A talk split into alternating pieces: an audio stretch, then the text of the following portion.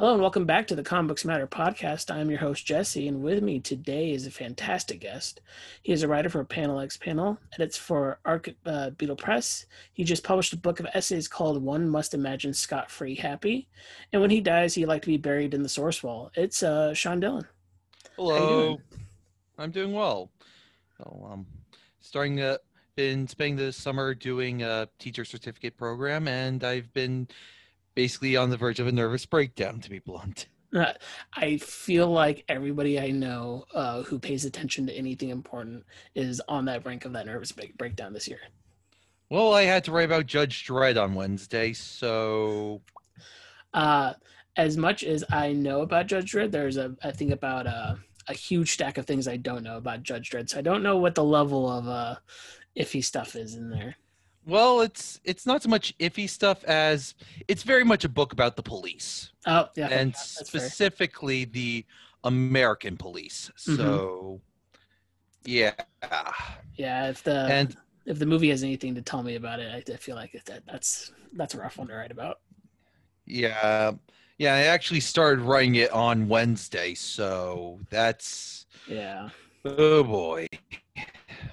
Um, so yeah, I, I want to thank you for being on. I know it is kind of out of the blue after I finished reading your book. I was like, oh, Sean would be perfect to talk about comics and why they matter because the the entire book is just essays about why this book matters to you in a lot of ways. Um, and and and Right, the right. deconstruction of twelve issues is is one of those things where I when I started this podcast, I was going to write stuff to coincide with it, and when I tried to start writing about um, and maybe it was too much because I was going to try to write, write about the entire run of Tom King's Batman in one post. Maybe that was the bad Oof, idea. that- Uh, yeah. Yeah, like um, yeah, I could yeah, I had some difficulties writing about just 3 issues of that run yeah, and it's very it's an interesting run. I'd probably say it's among King's weaker works, but it's certainly an interesting work. yeah, and with uh, my history with the character, and then the the topics touched upon for most of that story, um, um, but the, talking about Tom King's Batman, it, it is a character. Um, that we I have video proof now that my uh at one years old at my birthday I was just dressed up as Batman. So from some age, some connection, Batman was there.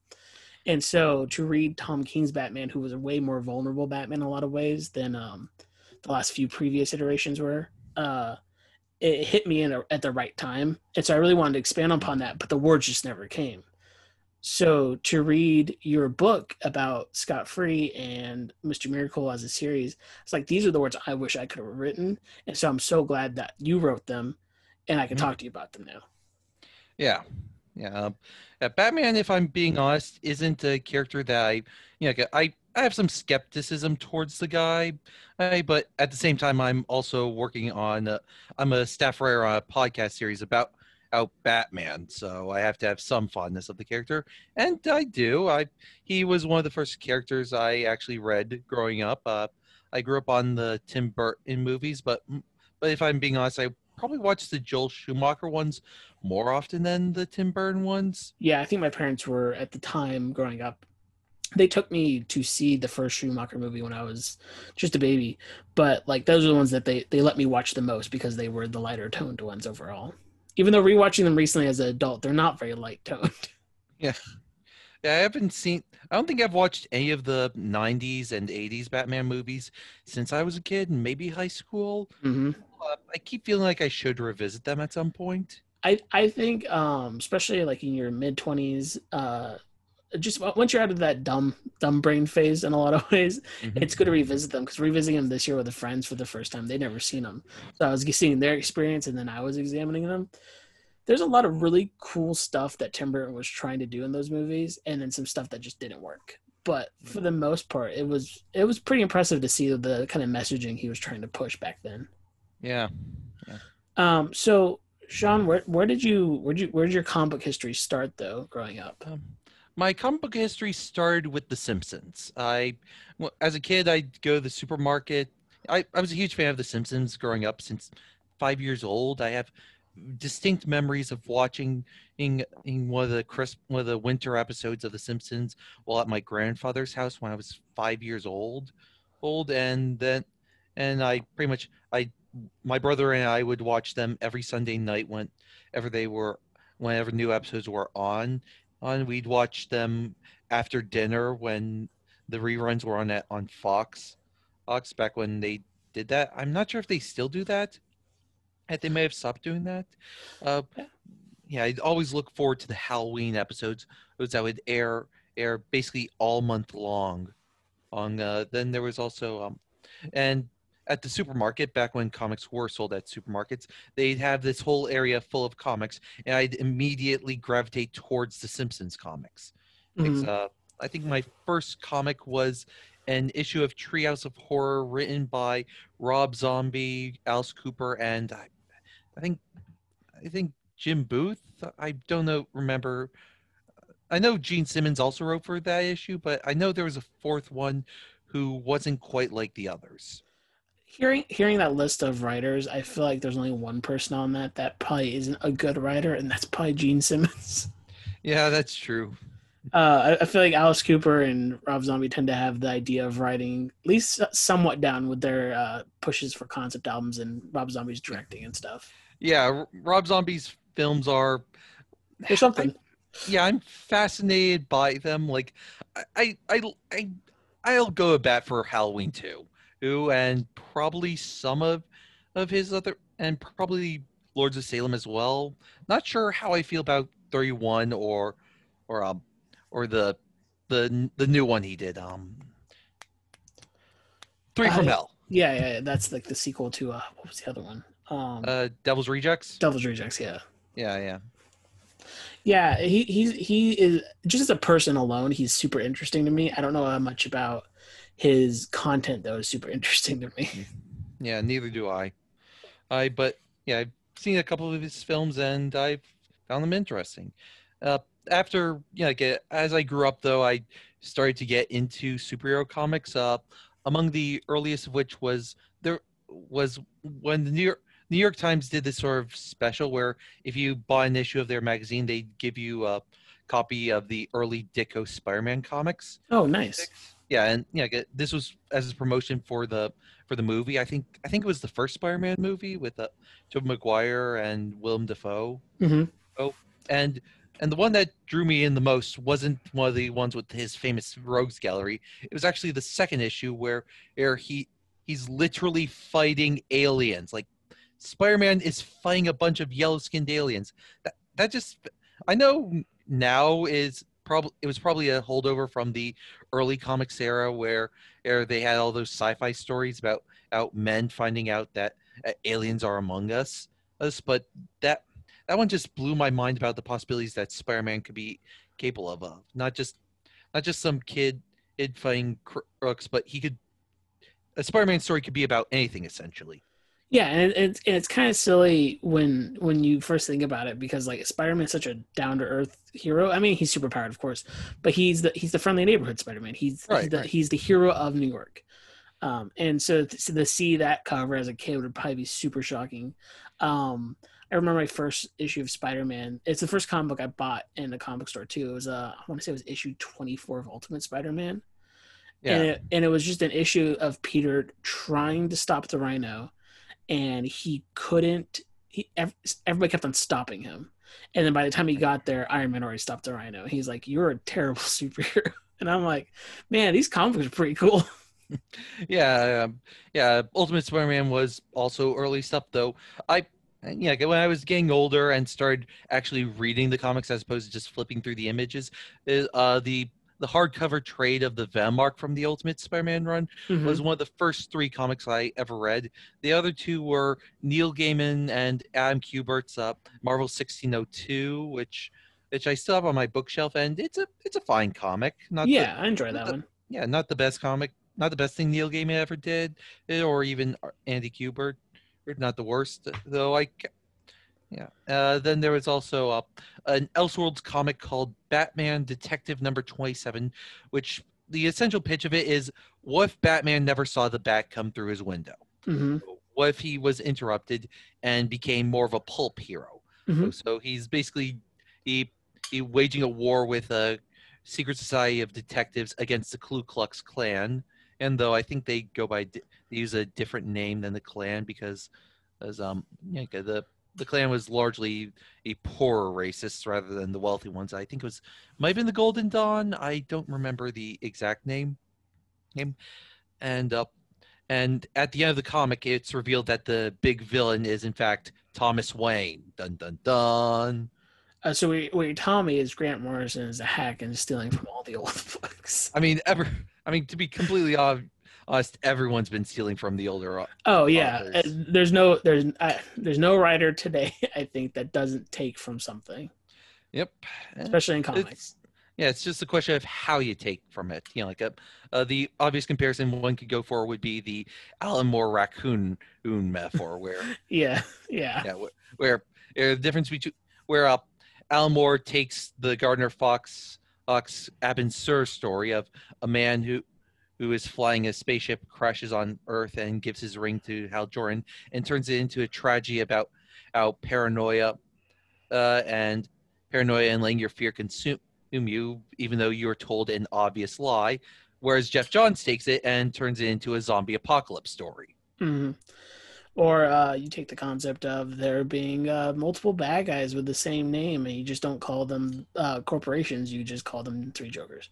Um, but I think we Yeah. could we could dive into uh, a lot of the Johnsisms. But even then, like going back to the early books, like he was uh, with Bendis, he was one of the early pe- people I read because um, a lot of the early Geoff Johns stuff I feel like was led pushed towards kids overall.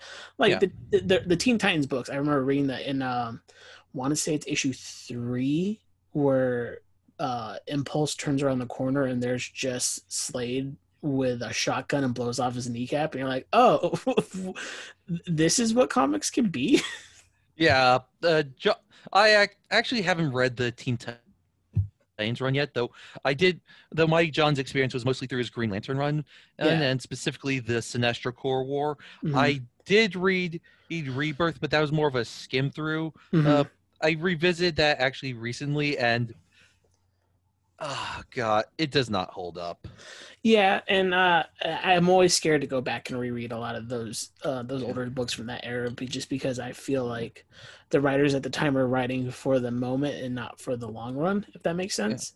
Eh, It's hard to write for the long run because Yeah. you pretty much you're all like a Grant Morrison literally said in an interview that he only writes for the moment. Mhm. He's always writing as an in, unfinished product. He's never get it's there's always something that could be improved upon in his work. Yeah, and, and but I also think there's a mindset when it comes to writing, and I think I don't know if Grant would admit to it, but I think he also has it too, where he's not writing to appease anyone but himself.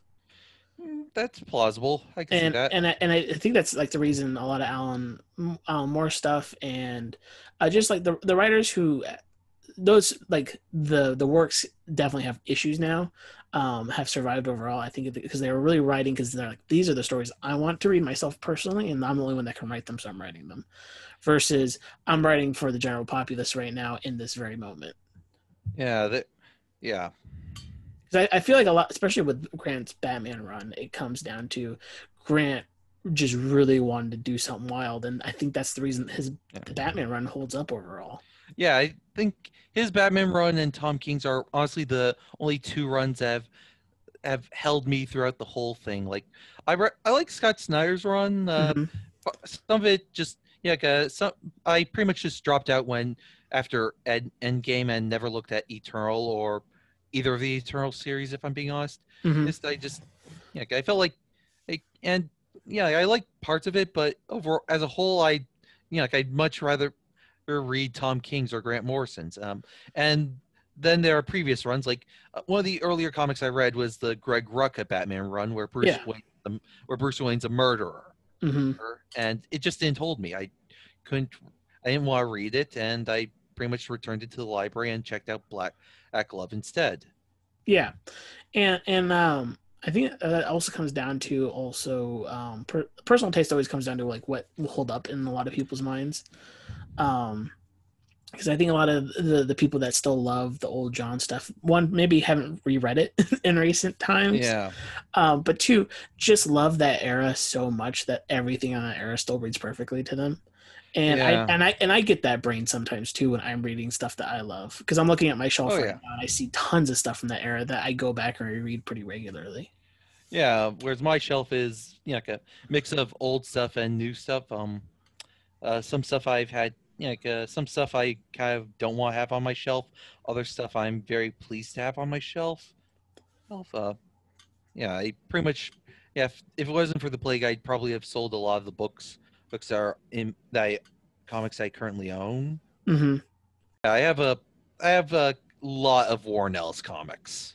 Yeah, I mean, honestly, I was there was a there was a good chunk where I was just picking up everything he was doing for a moment. and- Yeah, like my my my biggest two books right now that I'm like, ooh, I need to stop getting these right away were Batman's Grave and uh Middleman, and I'm like, I'm in the middle of both of these though, and like the the per- the collector in me is like, don't stop your run in the middle. yeah, yeah. It, it- it's it's a, a sucky thing on a, such a small scale compared to the sucky sucky things that the people involved did. Yeah. Oof. So like and that, and that's what it comes down to is like it's not worth giving more money to them because they did these things. And, Yeah, and like I- especially with the the artists and the writers, they already are paid, but I want to Hmm. show that I'm not willing to fund it more. Yeah, that's that's reasonable. Uh, pretty much. Uh, when when it comes to that sort of subject, it, uh, you know, like, like sexual assault. Uh, I think it's mostly just. I bring this up in the book. Uh, uh, uh, the the thing that'll pretty much just kill me from ever reading or watching or whatever or your work is if you're a rapist. If you if you rape someone, then I'm done with you until you're either in prison or dead. Yeah. No, I totally get that, and um, and it- it's it's just mind boggling. I mean, it shouldn't it shouldn't be because it's just just the way the world is, which is sad. But it's mind boggling how much came out so fast. Yeah, that those were a rough couple of days. Yeah, it, it was it was a, a week where I didn't want to talk about comics. Yeah. Um, so going from uh those early Spider-Man issues, what what was the next step uh in your reading comics? Um, my next step was probably Christmas, somewhere in between middle school and high school. Well, when my aunt got me three comic books for Christmas: uh, uh, Fallen Son, and Spider-Man the Other, and a comic that has inexplicably defined a lot of things I like: Spider-Man Reign. Mm, hmm yeah it's it's one of those weird co- it's it's a very weird comic it, it, and highly derisive for a number of reasons not the least of which being in a plot point involving spider-man's sperm Yeah, yeah. I, I- I know that plot point from that book, and that's about all I know from that book. uh, yeah it's yeah it's actually kind of amazing uh, uh, what really impacted me about it wasn't so much reading the book the first or second time but rather uh, uh, there was a website that was going that was on in like the 20 the late tw- the early 2000s it's called 4thletter uh, are you familiar with it? Mm-mm. yeah david brothers did did stuff for them uh, uh his one of it and one of his articles on the site was a series of follow-ups to the dark knight Okay. uh, Sons of the Dark Knight, and there was an ar- entire article by him on Spider-Man Reign for that series, and it's and it just blew my mind about what the story was about. Oh, and I just reread, and holy shit, this comic is actually kind of amazing. It's it's a story about Spider-Man and coming to terms with the with the death of his wife, so that he can fight a fascist government. Like Like, so, wh- what is the exact plot of Spider-Man? Because again, like I don't know the exact plot. I just knew knew the meme of Okay. that scene. Okay, so okay, so Pierre's wife so Mary Jane Watson dies about about 20 years before the events of the story and because of it Pierre stops being Spider-Man. Mhm. And uh when the story begins, he's an old man who's who's just who's who's just fired from his job as a florist and pretty much just about to be kicked out of his, his apartment and he's old, broken and done being Spider-Man. And and then J. Jonah Jameson comes to his door or and and pretty much tells him, You gotta be Spider-Man again, and Peter slams the door in his slams the door in his face. He's uh, uh Jameson leaves behind one of Pierre's old cameras, which has has a Spider-Man mask in it, and Pierre just while the police are basically beating up up Jonah, uh, Pierre, Pierre bursts out of his window and and beats the snot out of the police, and then punches out Jonah. Uh, uh, Jonah basically tries to force Pierre to be the hero the city needs in order to stop up the whole fascism thing, and it's a it's and there's a lot of things that go on in the comic. Mhm. Uh, it's very much straightforward, but it's also very interesting. It's I feel like every time I, I I feel like I'm bad at explaining comics to people.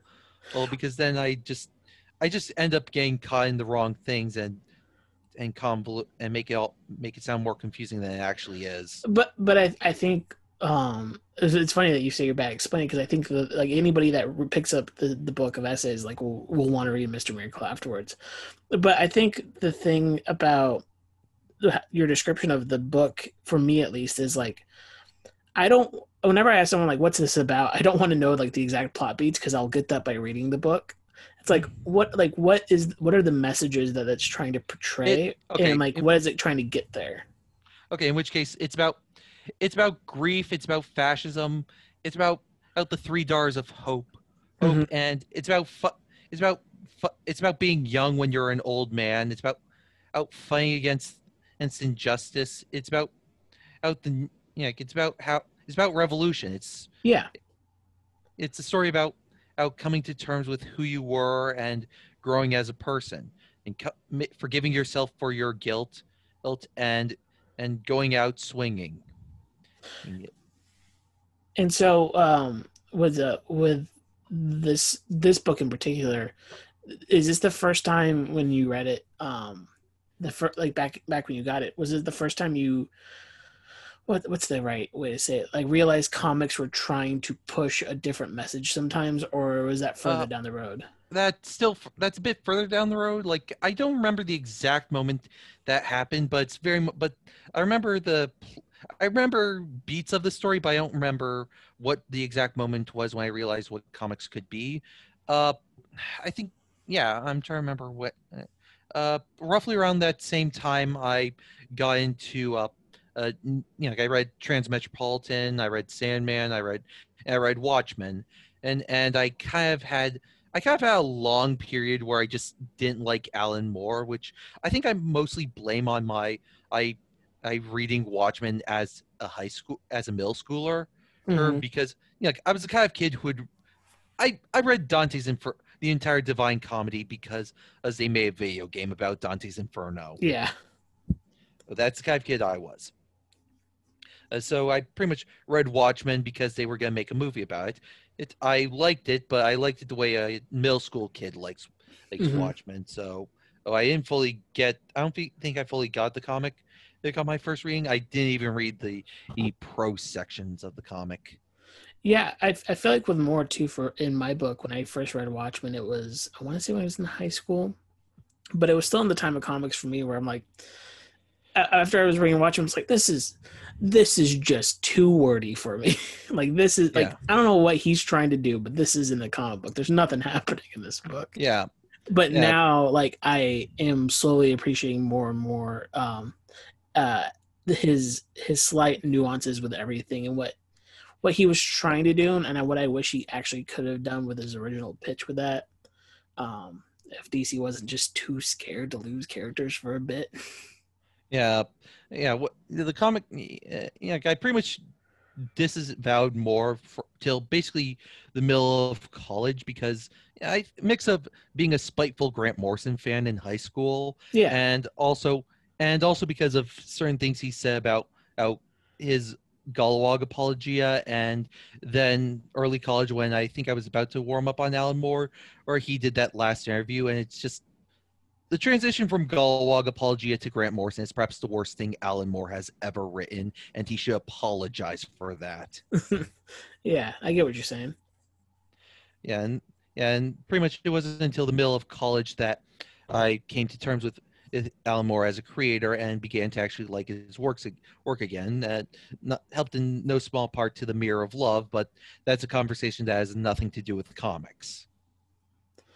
And so, um, in in college, then what what was what was your would you have like your great awakening i feel like when it comes to narrative comics in college or was it right before college Uh, it was in high school. Up the Great Awakening for I think the Great Awakening moment for me was actually reading a blog about comics. Up, I bring this up in the book. Up, uh, there was this there was a blog I was following at the time called called Science as Justice Leak by Andrew Hickey, and he was doing a series called An Incomprehensible Condition on Seven Soldiers, and his article on Mister Miracle for that series, as well as the one he did for the book book also called Science Justice League. He pretty much just blew my mind. I mean, with the capability of what you could do with the medium, just it was just this parallel. Parallel. It was more about criticism. I think. mm-hmm. I think my relationship between comics has always had twin, been closer to, been twinned with my relationship with criticism yeah just it was just this paralleled article that barely talked about the comic it, and just went back and forth between talking about, about the science of black holes and the history of pop music in America. Uh, and it just told and it just told you exactly what the comic was. As- and it just it was one of those amazing things that, that you don't see that often. And I I try to emulate it at points in the in the book. Uh, sometimes I succeed, sometimes I don't. Uh, But we can talk about the book book later. And it basically gave me a direction to go for with comics. And when I actually read Seven Soldiers, it was just it was just amazing. hmm Like I re- I read over a course of a road trip down to Florida to visit my grandparents.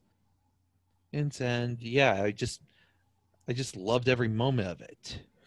And i think that is such a good a good good example of how criticism um or just examination because I, I don't know if you exactly call it criticism if it's not talking pointing at negative points but if it's just exam if it's just breaking down a story i feel like that's more of an examination of anything Yeah. and I feel like criticism and examination essays and uh, and just blog posts are good for people who haven't even read the books or the titles that they're talking about because hearing how they compare and contrast to things in your real life or into other media that you might know might lead you to actually read it and then when you do read it for the first time you get just a mind-blowing experience the first time instead of just kind of reading it and it's kind of drab Yeah. Yeah. Um, so between there and the book, what was your first uh like dabble into criticism? Um Uh, because I know you've been writing essays like this for a long time because you include some of the Yeah. older ones in the book too. yeah. I pretty much started. I started out with you know like, doing college assignments. I was taking an English. deg- I was doing an English degree at the t- so I wrote two articles about comics. Uh, one was on on Fight Club two and contrasting it with the works of Grant Morrison, and that was a more problematic article than it w- was back then. hmm And for well, basically two of the major figures are horrible people. Just- Yeah. and the other was an article on From Hell, Hell, both of which are on my blog if you want to find them. Um, uh, uh, it's very much looking at From Hell from a psychogeographical and psychochronographical perspective. Uh, psychogeography is wandering is what a city looks like when you're just when you're wandering around through a logic that isn't just the landmarks. It's like uh, walking in New York through using a map of New Jersey of uh, Seattle or hmm walk or take or going through uh, London based off of the locations that appear in uh, Doctor Who episode. Uh, From Hell actually has a very famous sequence of psychogeography where, where uh, uh, Jack the Ripper goes through London based off of uh, occult sites. hmm Right? And psychochronography is a concept I nicked from um, Dr. Elizabeth Sandifer, where, where uh, you apply the logic of psychogeography to history. Like, what does history look like from the perspective of of a television show or or uh, or a movie series or film in general? Like, what does history look like from the number one film on the box office? Is a project I threaten to do, from time to time. I'm uh, uh the psycho. I actually, when I graduated college, I needed something to do because well, I was you know, I didn't have a job. uh, that I was expecting to get when I got out of college. So I needed to have something to do to pass time. Um, so I began work on a blog project. Uh, uh, my first blog project was was uh, Fearful Symmetry, which looked at J.M. DeMatteis and Mike Zeck's Kraven's Last Hunt. Mm-hmm. And from the and I took a psychochronographical perspective on it and looked at from how was it was 1987 look like those two months that the issues of Kraven's Last Hunt came out in, or at the very least had their calendar dates on, and look like from the perspective of Kraven's Last Hunt. So you have have uh you have for example you have uh St- you have Stephen King, you have have Prince of Darkness. This uh there was a episode of The Simpsons back when it was when it was just shorts. Mm-hmm. You have uh some albums. Um, so I'm I'm blanking on all the names of the stuff that I covered. Uh, yeah, like I just looked at Kraven's Last Hunt through the lens and of that period, both contextualizing the text that I contrasted Kraven's Last Hunt with, with those texts. And by Yeah. the end, I did this massive post that post on Kraven's Last Hunt that I was initially planning on doing in Twine, lines as sort of a choose your own adventure or rhythmic reading of Kraven's Last Hunt, where you could read each chapter in a order. Or, but due to time constraints, I wasn't able to pull that off. Off and yeah, the, and the idea of examining that book though, through such a wide lens of like the months in that year that it came out is such a fascinating concept though to me. yeah, it, yeah, I feel like it was. It's honestly a bit weak in retrospect. Like I was very much starting out. Uh, at the same time, I'm Hassan Otsmane-Elhaou was starring his magazine Panel X Panel, and I decided to send some reviews uh, out there. Uh, my first was on a web comic called uh, Rock and Roll, which was basically this sort of, yeah, it was it was a bunch of kid. It was this. I'm trying to describe it. Uh, it was a story of. It was basically a 50s story about queer kids Mm-hmm. it's discovering themselves elves and being and you know like, bi- biker gangs and and uh, prep gangs and all that uh, through the lens of queerness and then there was uh, i i'm trying to remember if there was another one before um, no i think on was i'm trying to remember if if there was a another review i sent before i started sending out the mr miracle ones uh like i just on Lark, I just I finished reading Mr. Miracle late at night. I, I basically in the hopes that I'd get something out of writing, and it pretty much just I sp- uh, didn't think that eh, I just really liked the first issue, Mhm. and I thought, hey, maybe I could get a series of articles out of this. So I just did this weird structural trick where I repeat the phrase "Why shouldn't I commit suicide?" over and over throughout the article yeah. and just as sort of a replacement for Darkseid is you know like a, that's the metaphor. It's just this repeating question in in your brain of why shouldn't i commit suicide? Why shouldn't i do it? Why shouldn't i do it? That was partially autobiographical partially not. And just just writing, writing about that series he's just yeah he just got a lot of practice. Uh, a lot of the earlier articles aren't that great in that series Mm-hmm. these articles, but I developed as a critic. I start I started getting more and more confident in myself and started writing full on articles for Panel X Panel. And uh, reading those article, the, the the original reviews in the back of the book, um, I think the concept of you repeating the the phrase "why why shouldn't I commit suicide" is such a good um, reverse on the Darkseid is from Mister Miracle. Um, from at least my my critical viewpoint of it all is Darkseid is to Scott is the impending weight of just everything on him that leads him to trying to commit suicide in that first issue. And so Yeah. you're you're asking the question and he's giving the answer in every issue Yeah, it's for himself at least. Yeah, it's an invasive thought. He, it's yeah, I pretty much talked about. It's an invasive thought where, where it just won't leave him. And no matter how hard you try to get rid of the thought, it will always pop up. Up you. Yeah. So when you get to Mr. Miracle, you're writing the reviews for every issue. What is the catalyst then to start writing the essays for the book? Well, pretty much I I came up with the idea of doing it as a book while I was doing the articles. You know, okay, I thought I was just gonna do this as a you know, like a blog series. You know, like if it doesn't get it picked up by Haas, I do this as a blog. Se- I post the articles as a series of blog essays, essays like I did with uh, Fearful Symmetry. But uh, I was I was also while I was working on this and and Fearful Symmetry, I was also working writing a novel, which I'm currently serializing the most recent draft of, of and just and it's yeah it's it's a fiction story about how uh, uh, the death of the last city. It's called uh, the Tower Through the Trees. Mm-hmm. It's, um, it's a solar punk novel about the death of the last city. He, and I just I really like the process of writing a novel, so I fig so I came yeah, I guess so I figured so as I was so and I was also liking what I was doing with the Mr. Miracle stuff. I was just expanding the ideas. I think I think by I think when, when I hit issue six, I realized that I could get a book out of this as opposed to just a series of blog posts. So I so I started outlining it as a book, what that would look like.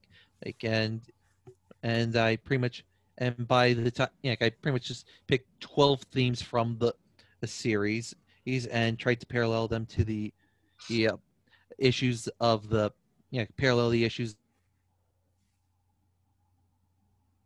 think I lost your audio there for a second. Sorry. Uh, okay, where was I when you started?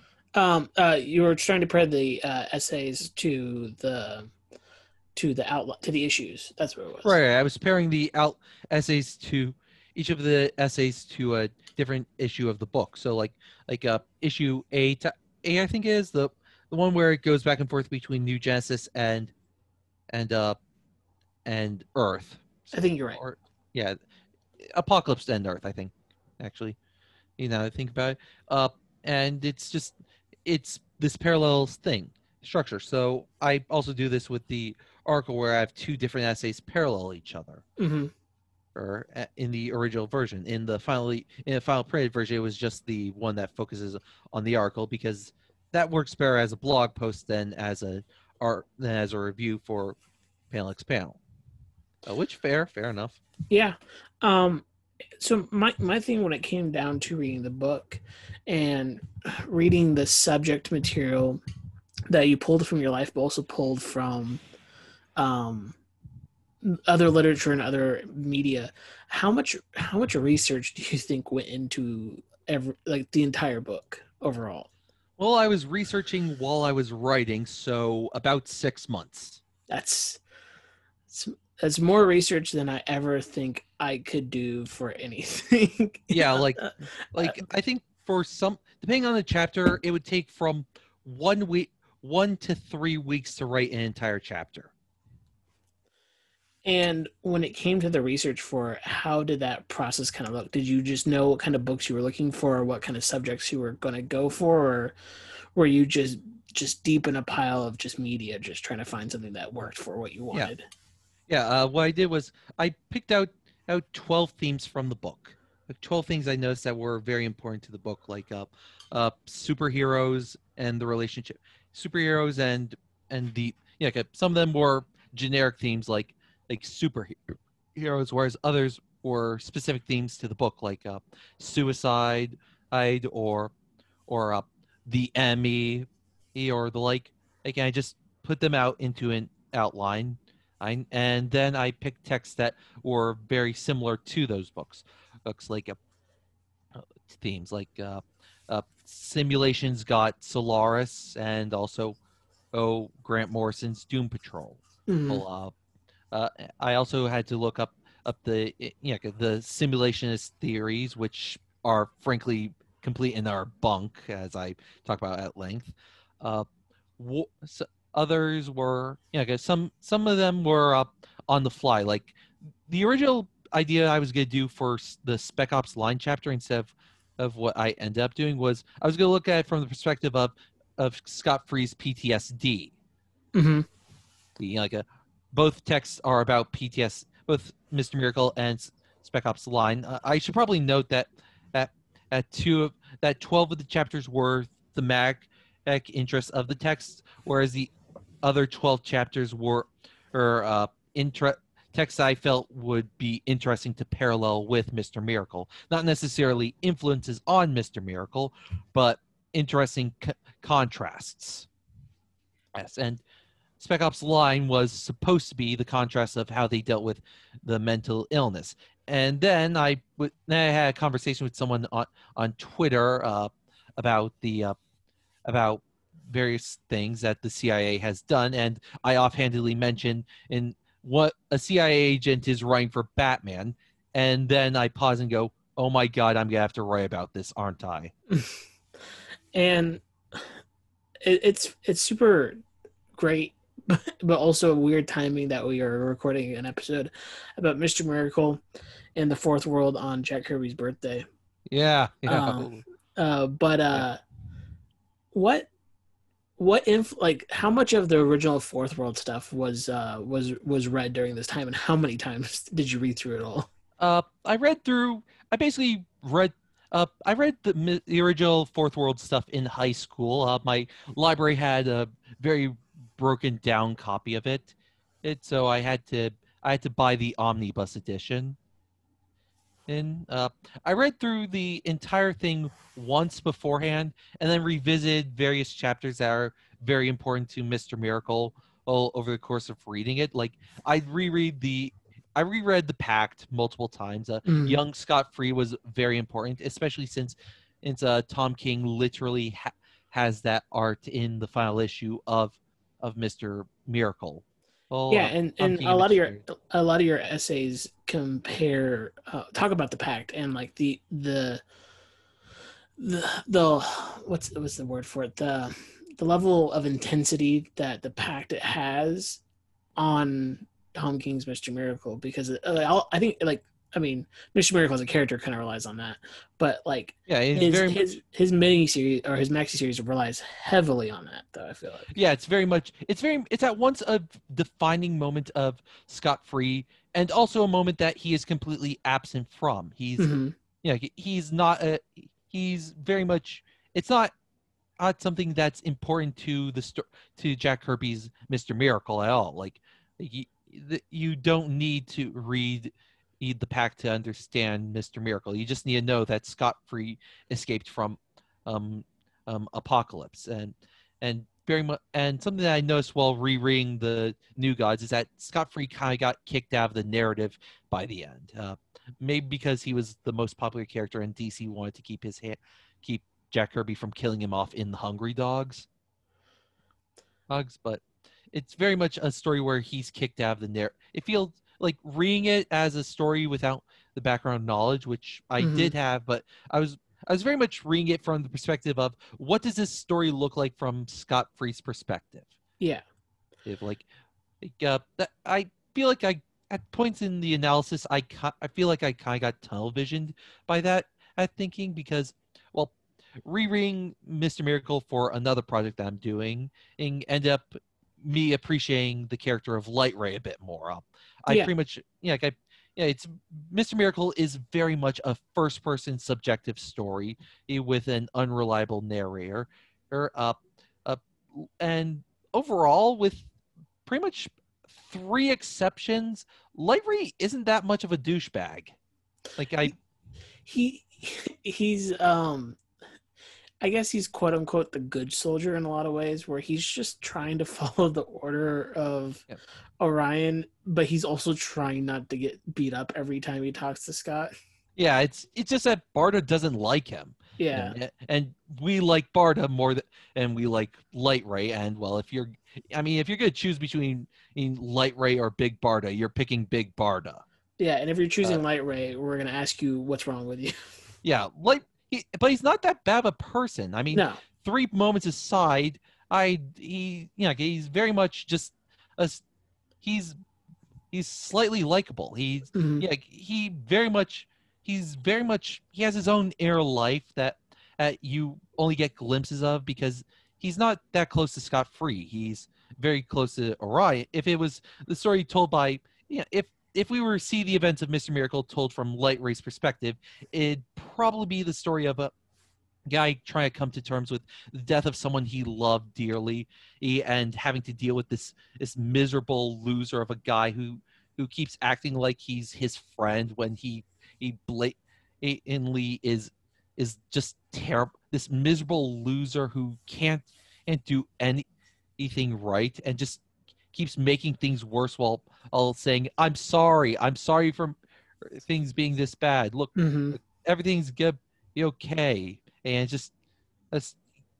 you're kind of you kind of simp you can sympathize with him. Yeah. um, uh, like the three of course those three moments are very much there. Like like uh, i think i think when uh barda beats him up for the first time he and he calls her a bitch. I think that's going a bit too far but the other two require you to ask uncomfortable questions about out out the new gods of new genesis and their relationship with the bugs and parademons. Like hmm like how like there's a lot of yikes about how bugs and parademons are treated in Jack Kirby's run.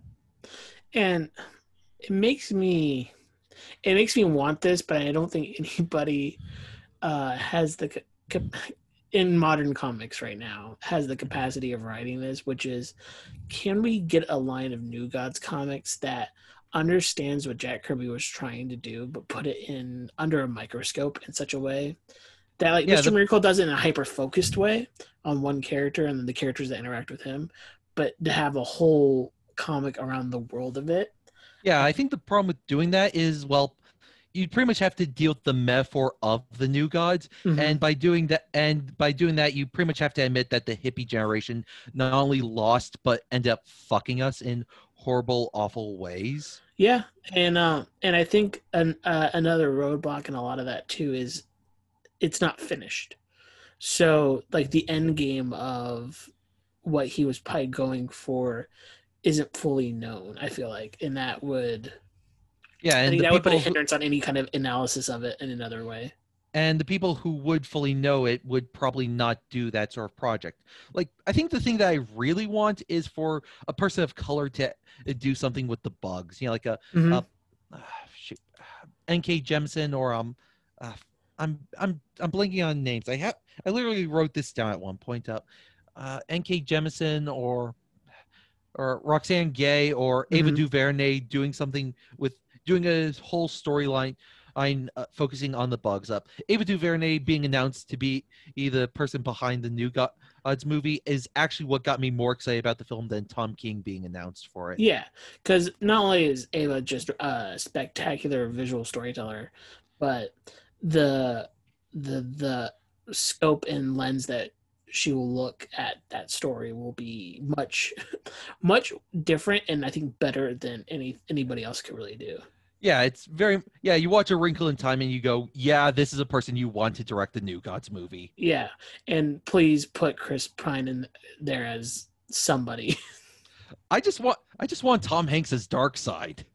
Uh, you know, dark Darkseid with a cowboy hat and um and a little a little string on the back that you can pull and he'll say fun things. Um, There's a snake in my boot. and it's Superman. he's just he's just ha- he's just crushing Superman under his foot. Yeah, yeah. I mean, I'm the kind of person who thinks Weird Al Yankovic is the best Darkseid ever. And uh, honestly, with all the Darkseids we've gotten, you're right. Yeah, I mean, like, uh, so most of the time they just go for too snarly, or God forbid, make him want to fuck Wonder Woman. Yeah, like the idea of Darkseid, and I think it, again, it's lost on a lot of modern writers of the character. Is he, yeah, he's a terrible person. He's he's a warlord in a lot of ways, but he's also a man who's like, I'm just doing what feels right. Yeah, And- I am dark.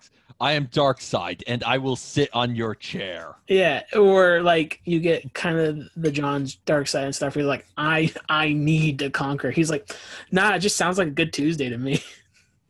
Yeah, yeah. uh, I was actually talk. I actually talked about this with a uh, Felkrick Rightish Babu. Please Uh-huh. tell me if I pronounced that wrong. I'm, gonna. I'm probably gonna apologize if I pronounce things wrong. Yeah, Um, I'm, yeah. I mean, uh, I try to pronounce things right myself, and I couldn't tell you for sure if you're pronouncing it right either. So he he can correct us on Twitter. Yeah, uh, Darkseid is very much. Uh, he, he brought up, up in a conversation while I was, you know, while we were talking about Darkseid, what that there's a human element to the character of Darkseid in the Jack Kirby Mhm. run, where, where he's not just he he very much aspires to be a, what everyone says he is. He aspires to be this force that is is not man so much a syndrome. Um, but there's a level of patheticness to him. Like like he he there's a moment in uh, Hungry Dogs where he just looks tired. and I and I think that helps paint the argument too that High Father is the true bad guy. Eh, And I, then- I I think in the context of Mr. Miracle maybe, but I think that's also pushing it a bit too far. Like like if he's very much not the real bad guy of the New God saga or even Mr. Miracle, that's blatantly Darkseid. Dark Side is very much the bad guy, but High Father has some High Father is very much if you were to look at from the perspective of a kid who was literally thrown into a tiger's den by by his father when he was a baby. Yeah, there there's some issues with High Father that he at the very least deserved being punched in the face. Yeah, I, I guess the the idea is like Dark, you saying Darkseid is trying to live up to everybody's expectations, right? I feel like High Father has bought into everybody's uh, view of him to a, certain extent. I, yeah, my, my my past New Gods knowledge isn't all that well. It's mostly yeah, I, I feel like High Father for the most part lives up to the hype. I, I think that it's just that one moment where he screws up. When you Mhm. re- when you read the New God saga, it's very much it's just one moment where he because throughout the New God saga, the, he very much focuses on the importance of our children as the future. Yeah, children are the mo you know, children are who's gonna be running the world when we're all dead, and so it's very much important. Our legacy is what we teach our children, and but he gives up his son unto the devil. yeah, to b- barter what is not probably stable peace. yeah, he trades his son for Orion. Like, if I was probably gonna be more unsympathetic, I'd probably say that Mr. Miracle by Tom King and Mitch Gerads screws does a bit of a disservice to Orion, and like, Yeah, I think Orion gets kind of the shaft when it comes to. but Orion. But the thing about Orion is that he's probably the hardest character to write for because you pretty much you're essentially doing someone who who shouldn't be fighting but still is fighting. Mhm. Like I feel like if you reread, I think think he's yeah I think he, I think Jack Kirby at some points I think, screws up writing Orion at times times, but I'd probably have to reread New Gods to confirm that. I, I feel like with Orion, it becomes one of those things where there's some there's some nature inside of you that you always fight against depending on where you come from. I feel like Darkseid is such a presence that I feel like there's something in Orion as a character that wants that fight, but knows that he doesn't need to because he was raised not to need it. And yet he keeps going for the fight For throughout. Yeah. get- and some writers will screw that up and turn him into Wolverine. Yeah, where well Ryan uh next next to Scott, like Orion and Scott are the two most tragic characters of the New Gods when it comes down to it because they are both characters who have a certain nature and Scott was able to he he wasn't he wasn't raised. He he he was he was tortured. Where Orion was raised and so he fights against that nature where Scott just knows his nature by heart and goes for it. But also it doesn't trust anybody at the same time. Yeah, it's very. It, he, it, it- Scott would probably be a lot happier if, yeah, if he was. He's happier. He's happiest on Earth. Yeah. Earth. Earth. Like he, I feel like he he's a bit laid back to belong on New Genesis, and he he's not gonna go back to the hell plant that is Apokolips. And and I feel like if Orion and Scott just went camping for a weekend, uh, they they would come out of that much better people. Yeah, I'd actually, I actually be curious what Jack Kirby penned issue, who rang, rang Scott Free talking to Orion would look like. yeah. That, that sounds like it'd be one of the, the greatest thing the New God cycle ever did. because it, it feels like those two characters are oppositions just because they don't get it They don't. They not not they don't get it. They don't get each other, and like Yeah. th- that it's the most pure misunderstanding who each other are, to the Yeah. point of doom. Uh, Yeah, and they and they never interact. Yeah, and and and neither one of them will get put the effort, um, or at least they, it doesn't seem like either one of them will put up the effort. Yeah, like rereading. Like I feel like I yeah I feel like I kind of screwed some stuff up while yeah I'm I'm at the point where I'm looking at the book and can only see the flaws in it. Like Yeah, one sure. chapter was supposed to be about how big the annihilation chapter was supposed to be about how big Bard look at Mr. Miracle from the perspective of Big Barda, and I ended up turning it into a chapter about how people how people decide that ambiguous endings need to be explained. hmm And uh, I think one of the main chapters, I think, I think it was the one on love. I kind of, kind of fl- falls a bit flat for me when I reread it. I just feel like I, I don't really get to the point of the chapter. I just meander in a way that I couldn't fix, fix with my skills. I feel like I'm a bit too harsh on the, yeah, like I'm a bit. I feel like I'm a bit too harsh on on the various new Genesis gods. While hmm yeah, like, it feels like I should. I feel like I probably should have reread uh, the New God cycle before uh, the New God saga, not cycle, um, uh, before I did the eds for the book. Looks at it was fresh in my mind, and I could have noticed some things. But uh, I mean, overall, I I personally think the book is, if it's not just a great companion piece to Mr. Miracle, it's a great piece to read first to help you decide if uh, comics are worth reading for you, because the examinations and pretty much all the essays. I mean, there's there's always going to be a few that like just don't connect, but I would say a good ninety percent of every of the book itself like hit me in a certain emotional spot Right. or a logical spot that made me go, oh man, do I do I want to dig through six boxes and find my Mr. Miracle issues and reread them right now? Every Yeah. time I read that essay. Yeah, uh, I think the honestly of the essays of the book that I feel is the best. I think it's actually the Omega Men one. hmm I mean, of the ones I wrote, I mean, the Andrew Hickey one and the one by Jen Blue were both fantastic and probably better than anything I wrote for the book. And but speaking about your collaborators, how did you approach them to uh, put put essays in there? I pretty much I asked them before I start. I asked them before that I started the Kickstarter if I could make them a stretch goal. I and they said yes, and and they hit the and I hit those stretch goals via uh, both on and off of of Kickstarter, and I sent them there, and I paid I paid for them to write for it. And wh- when you uh, pitched it to them, did you give them any specifics, or do you like, hey, this is what I'm writing about? You guys Uh, fi- figure out what you want. For Jen, I asked her for something on Tom King's Batman and did a brief poll on Twitter for the specific run, though I poignantly decided not to give her the right answer for what she should be writing, which is the Poison I- Ivy arc of his Batman run.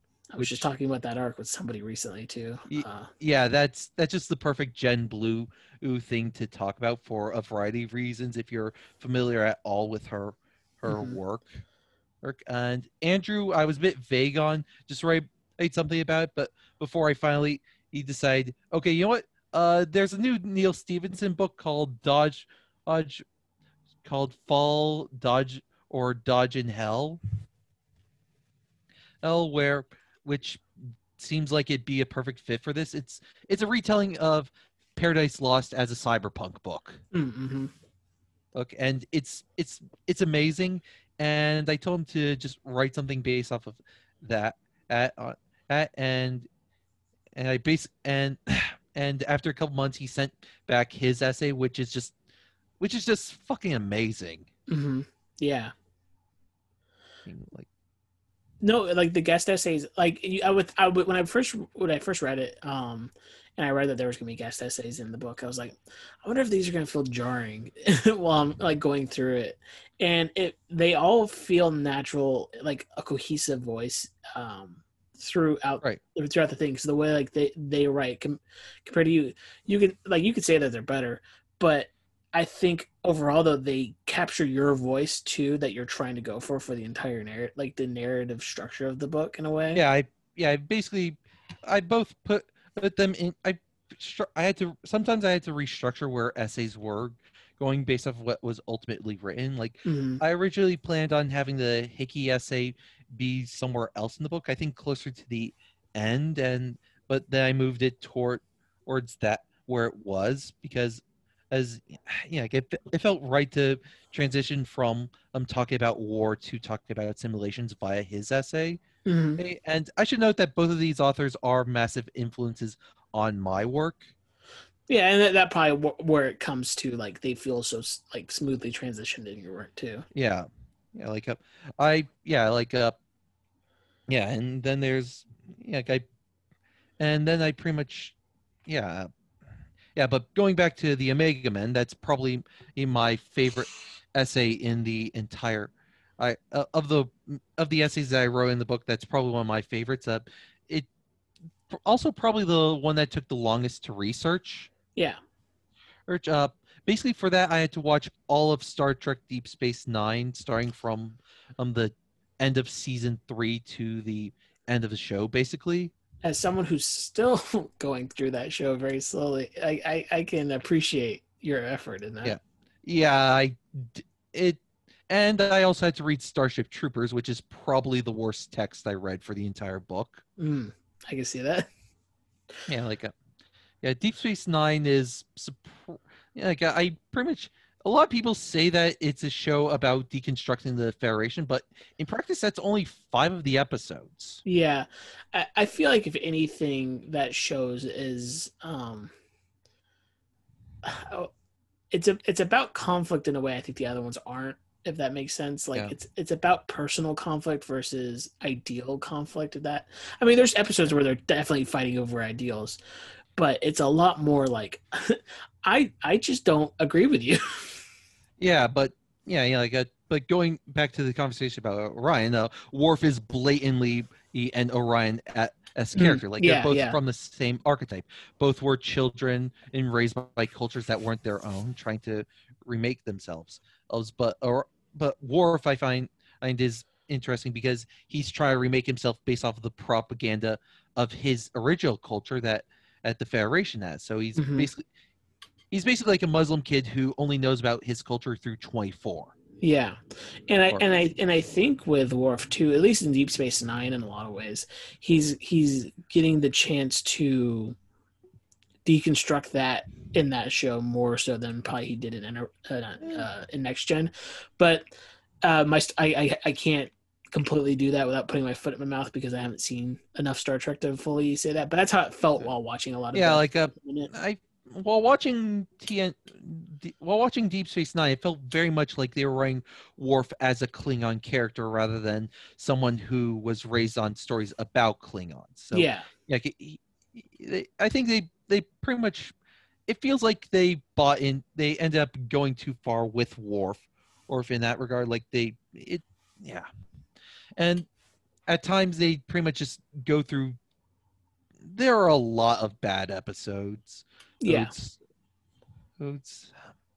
Yeah, and then yeah, got pretty much my thoughts on that era of Deep Space Nine were basically that at it's telling that the best episode of that show had absolutely nothing to do with the arc whatsoever or anything at all to do with Star Trek. Uh, uh, Beyond the Farthest Star, I think it's called the the one where they're in the fifties.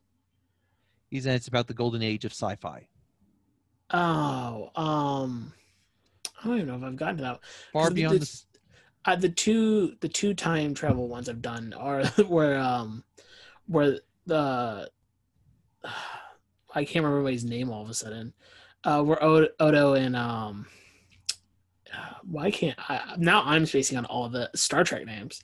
They basically trapped Oh. back in the the the the 30s 40s and they're thought to be aliens from I mean they are aliens but they're like uh little green men. Oh, Oh yeah, I know that one. I know. I Yeah, know the and and the about. other Uh, one is um where uh Sisko and um and Bashir get sent back to our time actually. Yeah, yeah. That's Uh, a that's a good episode. That's a good episode. That's a good episode too, and it's a very scary episode to watch while everything's happening around me. Yeah, I very much watched the show before things went to crap.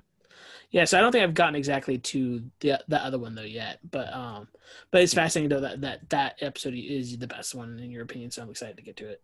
Yeah, it's very much yeah. Like uh, conversely, uh, one of the episodes that people would say is the shining moment of Deep Space Nine is up uh, in the pale moonlight, which which I don't think holds up to be honest. Like, in if you watch it in the context of maybe it works as a I think it works better as a standalone episode of mm-hmm. fiction mm-hmm. than as as serialized television in the context of of the rest of the show because the episode right like the core point of the episode is Sisko oh wondering if he's doing the right thing. Is he yeah. is he a good man?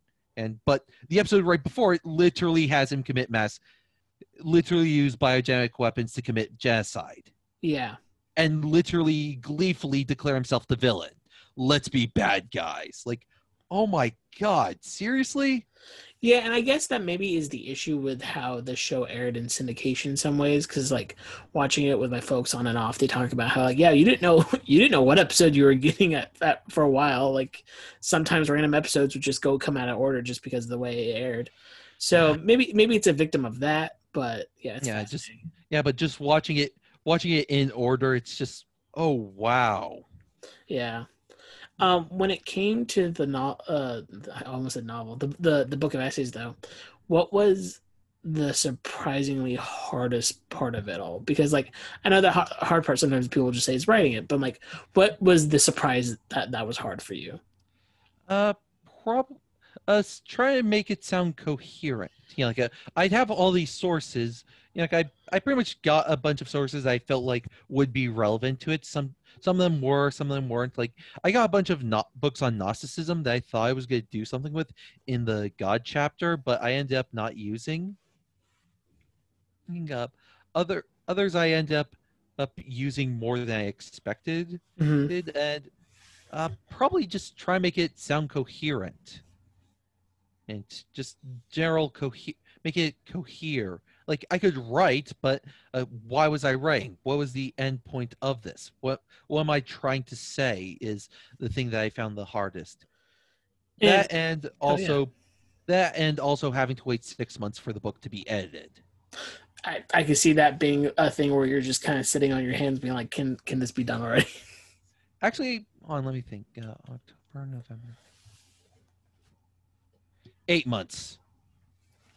Um, the the idea though that um making things cohesive I, re- I realize when I when I try to write criticism at all that becomes my issue is like am I making sense? I feel like I'm never making sense.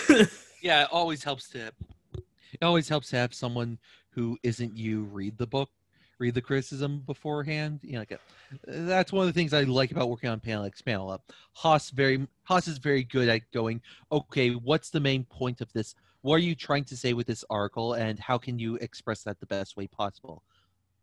Like some like uh there was a talk i saw recently about the role of editors and it's not so much that at the editor is always right but look at the part where they make a comment and then and it be and then try to see what you what if what's wrong with that moment why why that moment and ping them off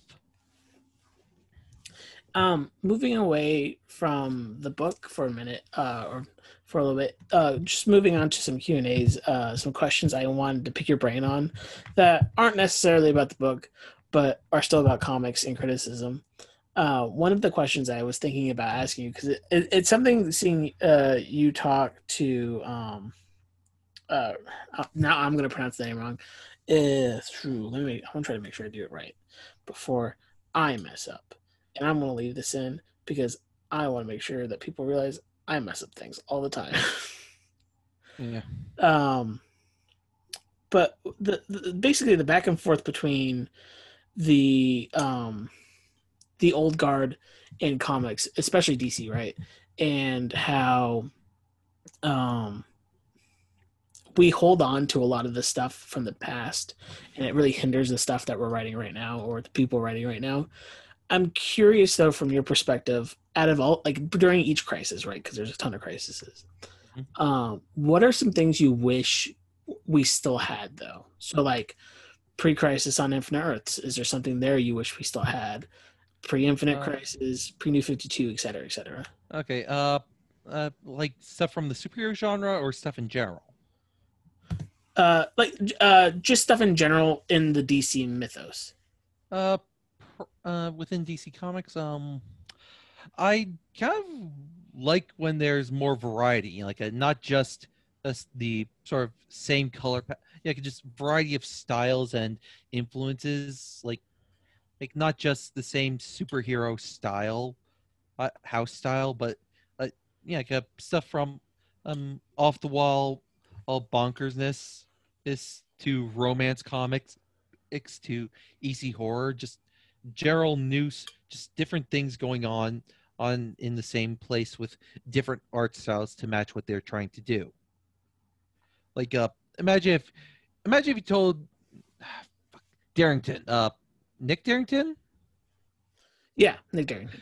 Yeah, imagine if you told Nick Derington to be more like uh, Gary Frank.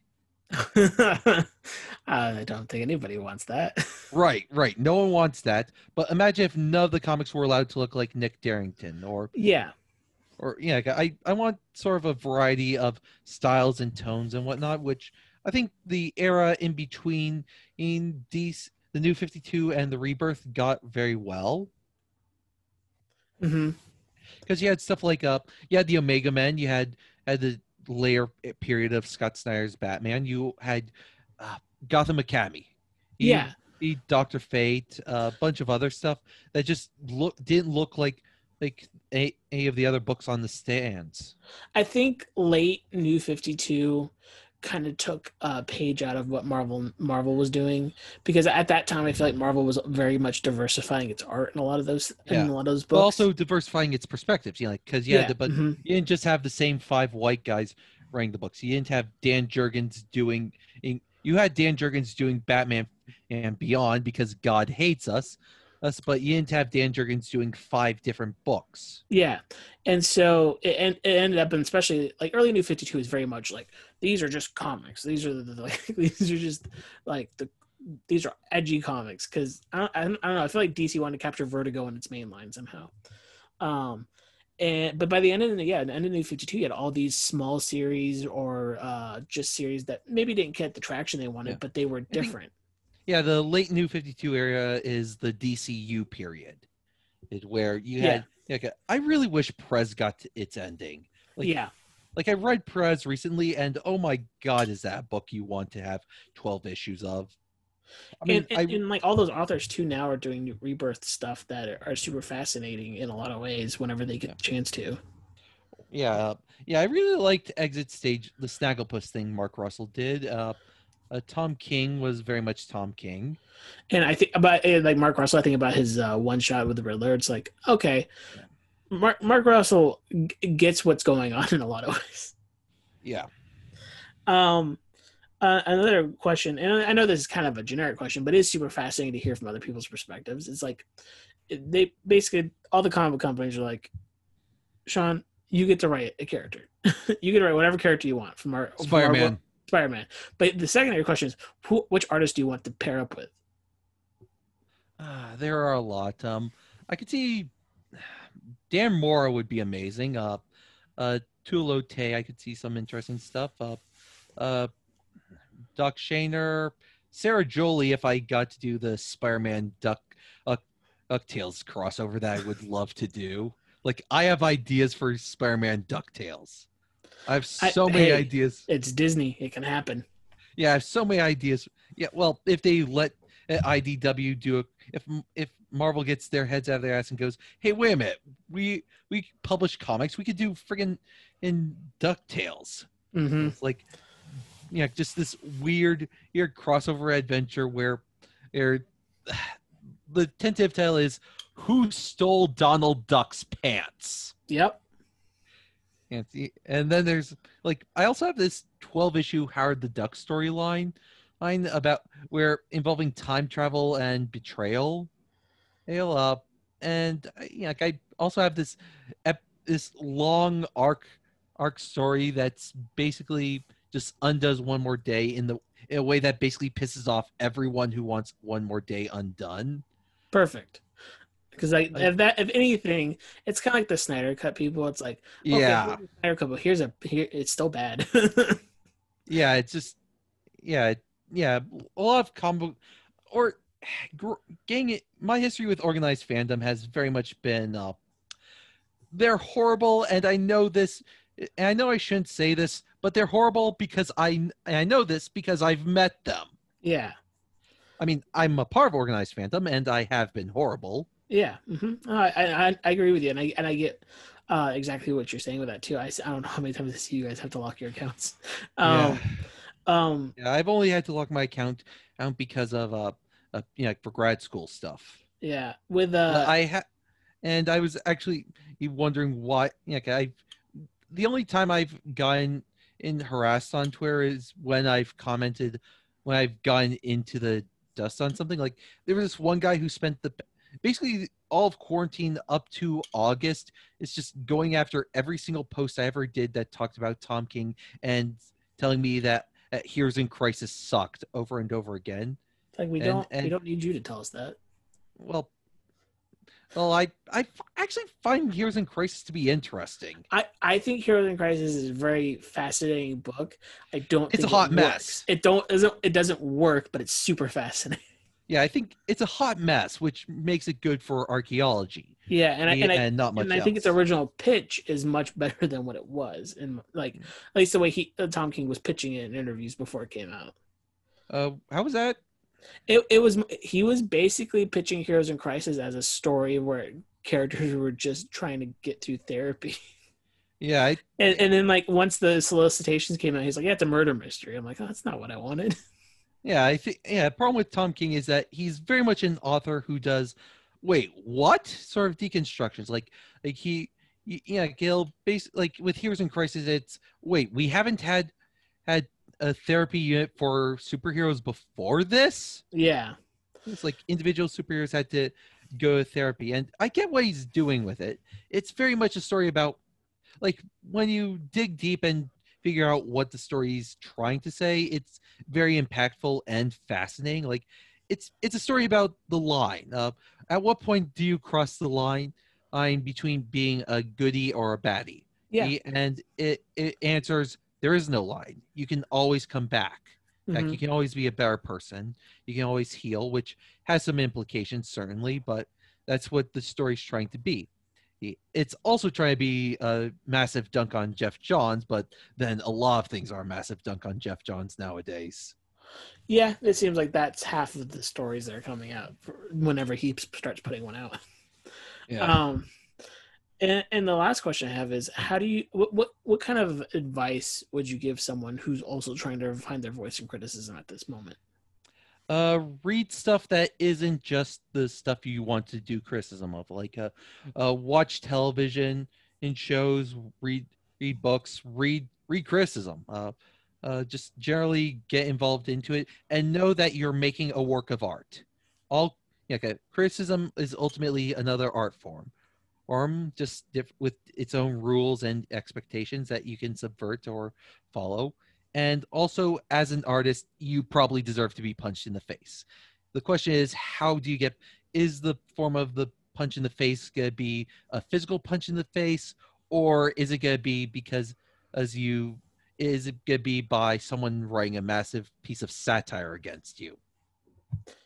And with that last question, uh, what what what like other than the book itself, which the book once again is one must imagine Scott Free happy. Well, what else would you like to promote right now, and like where can people find you to, to interact with you more? Well, I'm on Twitter at DeathChrist2000. Uh, I'm currently blogging at the King in Red and where I am serializing my a fiction novel, The Tower Through the Trees. I'm also a writer on Echoes of the Night, a Batman podcast series. He's, and I have my first episode in, I think, I think sometime late September, early October. Okay, and um, I know there's uh, other like Kickstarter projects and essays that you're working on right now. I don't know if you want to get into that because there's a lot of Uh, those I see being posted yeah. all the time. yeah i'm good in halloween i'm gonna be doing a series i'm gonna be doing a series with Ritesh Babu on I'm please God tell me I pronounced that right. I am so sorry if I didn't. It, uh, uh, we're going to be doing a series called "It's in the Trees" on the devil in 21st century fiction, and the only part of that that we've revealed is that it's going to be about Hannibal. Perfect. But there are going to be some comic book aspects to it. And um, other than that, um, yeah, I mean, honestly, if you want to know anything that Sean's doing, I would say follow him on Twitter because like every every day I get to see like what what Kickstarter that you're a part of now. Um, aren't you doing like some Doctor Who essays for somebody right now? Oh no, I'm gonna be do, I'm gonna be novel. I'm gonna be right uh, because another Kickstarter hit a goal. But another Kickstarter hit its goal. I pretty much said I'd write.